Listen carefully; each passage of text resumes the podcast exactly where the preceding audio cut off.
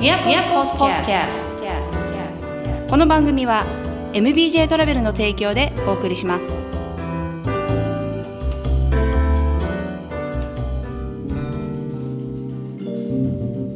はい、宮古スポットキャス始まりました、えー今回はですね、えーゲストはなしで、えー、宮古のつぶやきということで、ちょっと私がつらつら思うことを、えー話していきたいと思います。はい、えー実はですね、私、今、えー北海道のですね、白老町というところにおりまして、えーちなみに今ですね、これ、えー収録しているのがですね、ポロットの森という、あの、今ここに、あの、白老にですね、7月、2020年7月にオープンした、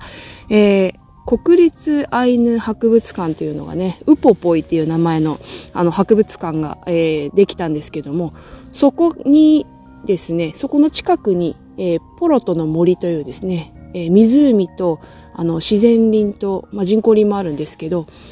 キャンプ場とかですね、えーあの、ほ遊歩道になっているところがありまして、今全然誰もいないんですけども、その森の中というか湖の近くで、えー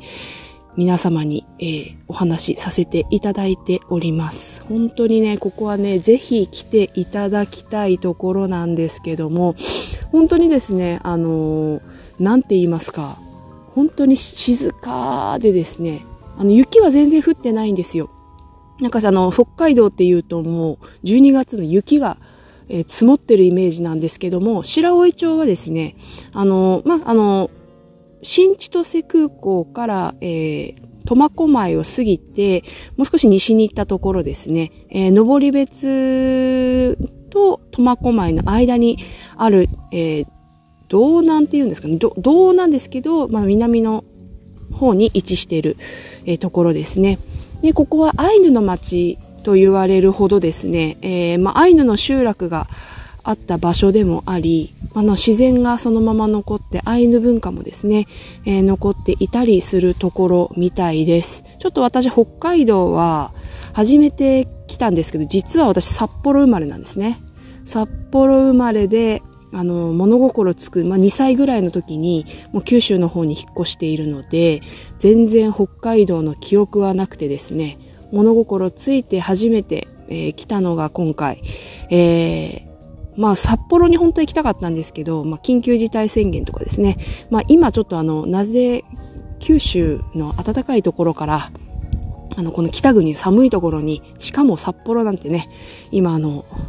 まあ感染症が拡大しているというところですけども、まあ北海道広いのでですね、ちょっとその札幌はちょっとあの、まあ、GoTo 対象外になったっていうところもありまして、札幌は断念してですね、あのまあ、白老のちょっとアイヌ文化、先住民の文化っていうところに、あの、前から興味がありまして、結構私の周りでなぜかですね、この、博物館のウポポイっていう名前のですね、あの、アイヌ博物館の話がですね、結構今年、えー何人かから聞いてですね、まあ、の、北海道と関わっている方とかもですね、いらっしゃって、で、聞いてたところで、ちょっとあの、たまたまですね、数日前に、まあ、セールで、なぜか、北海道のですね、えーセールの、セール便があってですね、すごい破格の値段でたまたま買えたので、えーその頃はですね、まあ、特に落ち着いてたから、あの特に、あの、まあ、北海道なら自然豊かなんで大丈夫だろうみたいな感じでちょっとあの航空券取ってですね、ちょっとまあこんな状態になってすごく悩んではいたんですけども、今回あの、まあ、北海道、まあ、新千歳って私札幌すごい近いと思ってたんですけど、実はあの札幌よりも、札幌よりも1時間ぐらい離れてるところで、なので、あの、もう新、新千歳から入ってですね、もう札幌まで行かず、そのまま南下してですね、この白老に入って、で、まあ、一週間ぐらい北海道いる予定なんですけども、あのもう、私ちょっとハフというサービスを使っていて、まあ、札幌を外すとですね、この辺り、えー道央と言われる北海道の札幌付近ではですね、えー小樽と、今のところ小樽とこの白老にハフの拠点があるので、まあ、白老とですね、小樽に、えーちょっと拠点を置いて、えー行こうと思ってます。で、白老にはですね、4日間ぐらいいてですね、白老なんて結構誰もね、あの、北海道以外の人は知らないんじゃないかっていうところなんですけど、本当に、あの、とてもいいところですね。ちょっとあの、現地の方とかとも少しお話をしてですね、あの、お店とか入って、あの、お話を聞いたりしてたんですけど、やっぱりね、あの、アイヌの方もいらっしゃるし、まあ、もともとは観光地でも何でもないみたいなので、もともとその博物館がですね、あの、国立になる前には民、民営？で、あの、アイヌ博物館というのがあったみたいなんですけども、まあ、なかなかそんなに人を呼ぶ、えー、ところでもなかったというところで、でもですね、あの、今回私もちょっとそれがきっかけと、まあ、そのウポポイに行きたいっていうところとですね、まあ、あの、白老に、え、ハフの拠点があったっていうところのですね、あの、まあ、いろんな巡り合わせのもと、また札幌に行かないっていう選択肢の、えー、選択肢が減ったということでですね、あの、白老に長くいることになりましてですね、で、なぜか、あの、ちょっと私結構自然好きなのでですね、あの、朝からお散歩に出て、えー、今、森の中でですね、鳥の声を聞き、えー、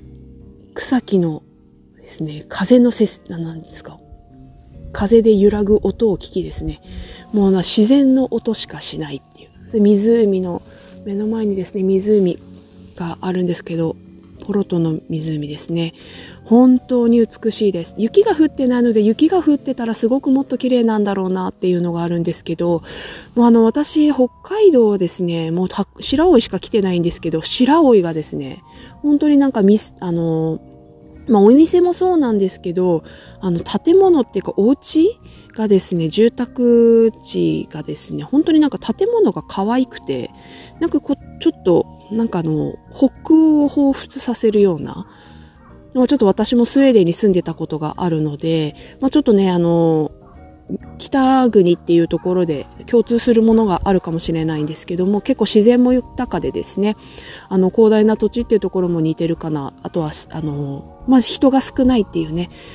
ところもあるとは思うんですけども本当になんかですねあの私やっぱり九州から来てるのでえー、この北海道というところはですね、まあ、ちょっと白老しか来てないのであれなんですけど、なかなか特に白老が、あの、ヨーロッパのような、ちょっと、ちょっと日本じゃないようなですね、雰囲気があって、で、もう本当に落ち着いているし、あの、自然とですね、ゆっくり癒されたい方は、白老にですね、いるといいんじゃないかなと思います。はい。えっ、ー、とですね、そして、ちょっとなんかあの白老は白老牛といってね牛まああの酪農とかも有名みたいなんですけども、えー、牛のが美味しいとこですねあってえっと登別もここからえっと30分ぐらいですかねで電車で行けるっていうところなので、まあのまあ、苫小牧も、えー、行けますし、まあ、札幌も1時間2時間かな？あ1時間か。特急で1時間ぐらいっていうところでですねはい、なかなかいい立地になってます。もう本当にですね、なかなか、あの、ま、北海道じゃない方は、まあ、さ大体北海道って言ったら札幌っていうところなんですけど、まあ、私もともとその先住民のですね、まあ、アイヌっていうところにすごく興味があって、まあ、私もアラスカとかですねアメリカのアラスカとかオーストラリアに行った時とかですねあの先住民ネイティブアメリカンの人たちを見ることもあったりとかですね。オーストラリアではアボリジニっていうあの先住民の方いますし、まあ、そういったところでですね結構あの、まあ、実際現地に行ってその原住民というか先住民ですねあの今の文明の文明人がやってくる前にその土地に住んでた人たちが後から来た人たちによってですねその地を追われ虐殺されたりとかですね、えー、虐げられて、えー、来た歴史がどこの国も一緒なんですよ。それをですねあの今回もちょっとアイヌのあの博物館昨日ずっと一日、えー、いたんですけどもあのいろいろですねあの見ることによってもう本当に先住民の人の知恵アイヌの人の知恵、まあ、これがちょっとあの仏教神道とかですねあの山岳信仰にちょっと通ずるものがあるなっていうのを私はちょっと感じたんですけどもやっぱり自然と調和するっていうところがですねやっぱりあのどこの国の先住民の方もですねやっぱりそれがあるなっていうのはすごく感じました。やっぱりあの自然とどうやって生きていくか自然からいただいたものをですねあの感謝するっていうこうなんかそういう教えを生まれた時からもう周りの人たちとですね共に、えー、調和して生きていくっていうところが本当に今の現代人にはない考え方。まあ、それをですね、結構、あの、まあ、どこの国もそうだと思うんですけど、先住民のその考え方とかですね、自然と調和するとか、あの、そのままでいいっていう考え方を、まあ、まあ、発展という、まあ、なんですかね、あの、文明を栄えるっていうところとかですね、利益とか欲を持って、えー、まあ、発展してきたことによって、まあ、その人たちのですね、居場所をなくしたりとかですね、あの、まあ、差別したりとかしてですね、彼らの地、地位を、えー、まあ、なくしていったっていう歴史があるんですね。まあ、それは日本だけじゃなくて、アイヌだけじゃなくて、まあ、あの、沖縄ももともと琉球国っていう国だったんですけども、まあ、そこの、あの、琉球人っていう方がね、あの、いたんですけども、まあ、今はちょっとまだアイヌもそうですけど、未だにですね、その伝統を守って、えー、文化を守っている方たちもいるんですけども、絶対私たちがですね、今この2020年に、あの、きっと聞いたことも見たこともないようなあの少数民族っていうのももしあの過去にですね絶対あったと思いますし今に伝えられてない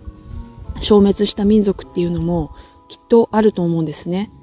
でなんかのブラック差別とかって結構あの聞いたことある方もいるかもしれないんですけど、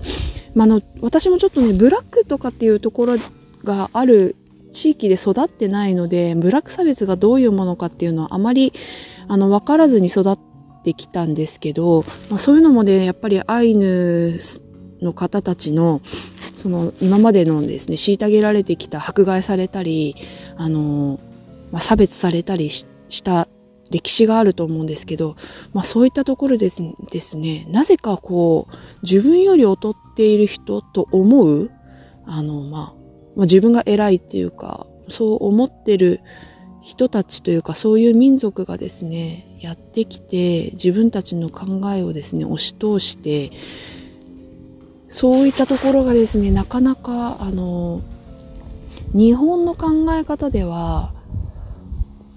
実際そういうところじゃないはずなんだろうなっていうのを私ちょっと感じたんですよね。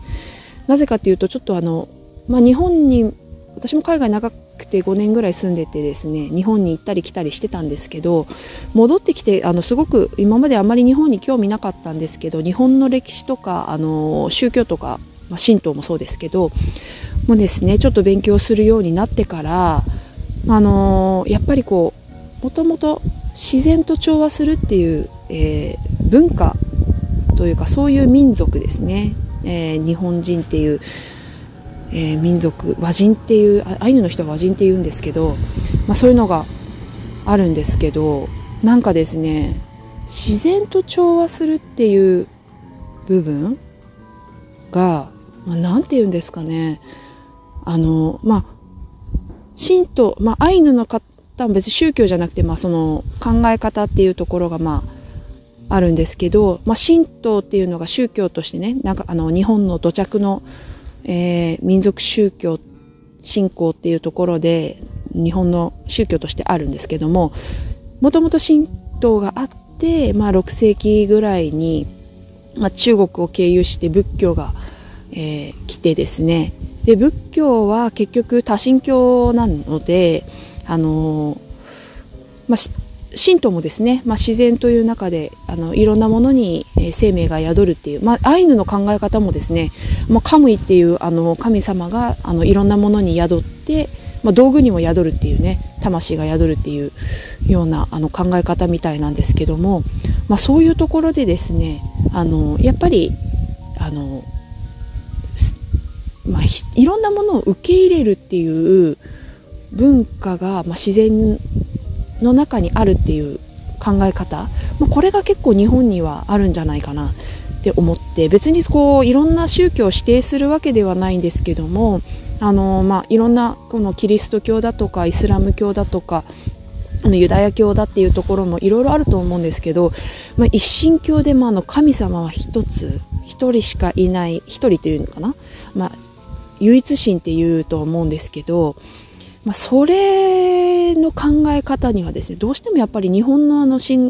あの自然崇拝の考え方から難しいな。だから仏教はあの受け入れられてですねあの、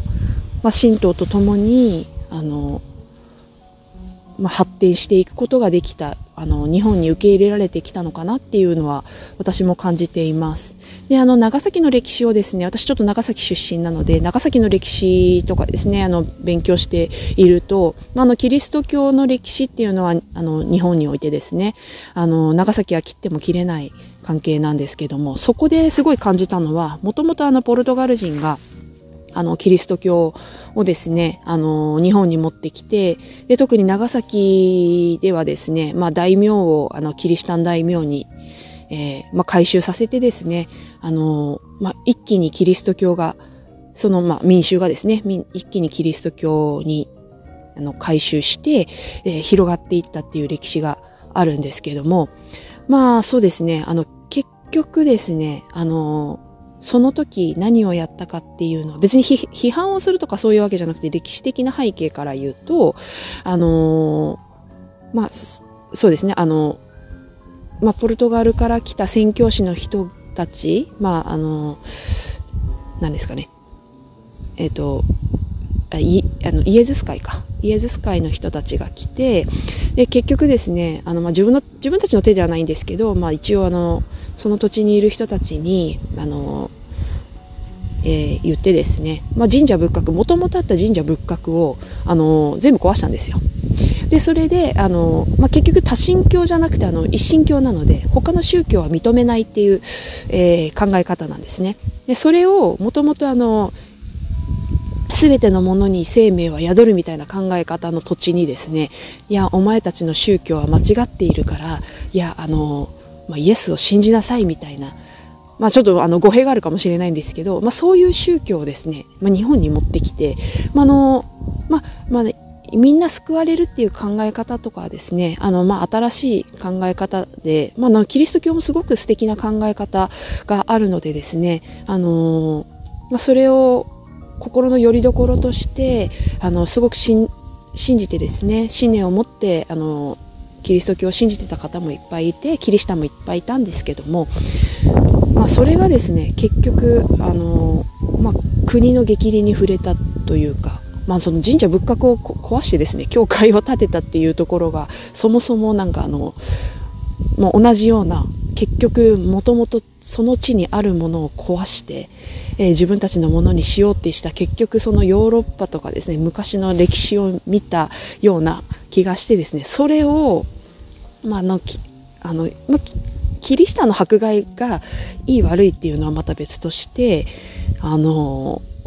それをですねキリスト教を禁止してであの、まあ、鎖国をしたですねにあの結局出島というところがあの唯一のオランダとの、まあ、中国とも貿易してましたけど、え、あの世界に開かれる長崎がですね世界に開かれる唯一の窓って200年以上あったんですよね。でその歴史を見てもですねもう日本ってすごいなってやっぱ思ったんですよね。まあ、それを決断して200年も平和なまあいろいろ内乱はあったと思うんですけど平和な時代を築いたっていう、まあ、それができてできたに日本って私なんかあのすごいなって思ってるんですね。でまああのキリスキリスト教を迫害したっていうところはもちろんあのダークな歴史ではあったんですけどなんていうとですね結局あのもともと、こんなこと言うと叩かれるかもしれないんですけどもともと言うとあの結局ポルトガル人がキリスト教を日本に持ち込んでこなければ迫害される方はいなかった。もともと神社仏閣を壊して教会を建てるようなことをしなければこんなキリシタンの迫害なんていうものはなかったのではないか。で結局あのなぜキリスト教を布教させたかっていうところにもあの当時の、まあ、ポルトガルとかスペインですね。あのいろんな植民地を開拓してましたけど、まあ、宗教をあの、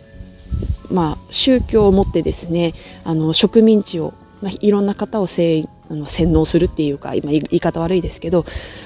まあ、持ってですねその地を征服しようとしたあの歴史があるんですね、まあ、そういうのもあってなんかもうもう宗教もそうなんですけど結局ですねなんかもうこれしかないっていう考え方これじゃないといけないっていう考え方ってすごく怖いなと思ってであの、まあ、日本もですね結構あの、まあ、多様性を受け入れられないなんでなんだろうって私すごい思うんですよね。あの結構多神教で自然崇拝でいろんなものを受け入れるっていう土壌がもともとあったはずなんですけどそれが最もう本当になんか視野が狭くなったのかわからないんですけどまあねあのいろんなものを受け入れるっていう土壌がですねあまり最近の現代の日本にはないのはやっぱり自然と向き合ってないところがあるのかなっていうのは私が今ですね北海道に来てえー、まあ、アイヌのことも学んでですね、思った所在です。はい。なのでちょっとスラスラとですね、この自然の、あの、中にですね、身を置きつつ、心をですね、浄化してるところでですね、なんか思ったことを話してみました。まあ、あの、皆さん聞いてる方はですね、あの、まあ、それぞれあのご意見だとか思ってることとかってあると思います。別に何が正しいとか間違ってるとかってないと思います。ただ私は自分がこう見たり聞いたりですね調べたりしてあの得た知識と、まあ、いろんなことを、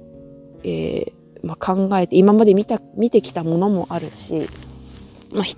ですね。自分が感じたことを、えー、ちょっと今回、えー、都スポットキャストですね。えー、番外編ということで、えー、お話ししてみました。できればですね、まあ、ちょっとあのー、聞いていただいた方ですね、まあ、何かあの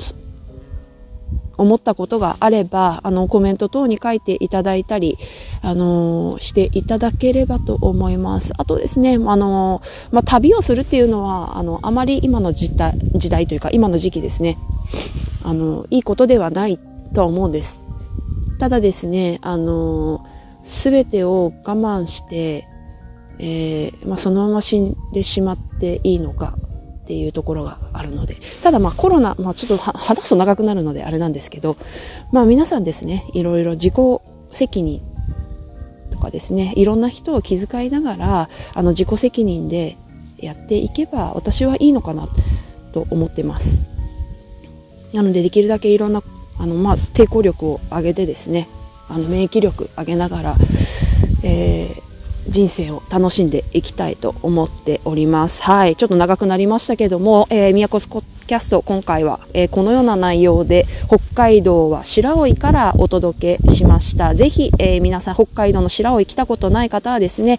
えー、ウポポイもありますので、え自然に身を置きながら癒されるたびに、えぜひ、えちょっとね、落ち着いてからで結構ですので、来てみてください。はい、え今日はありがとうございました。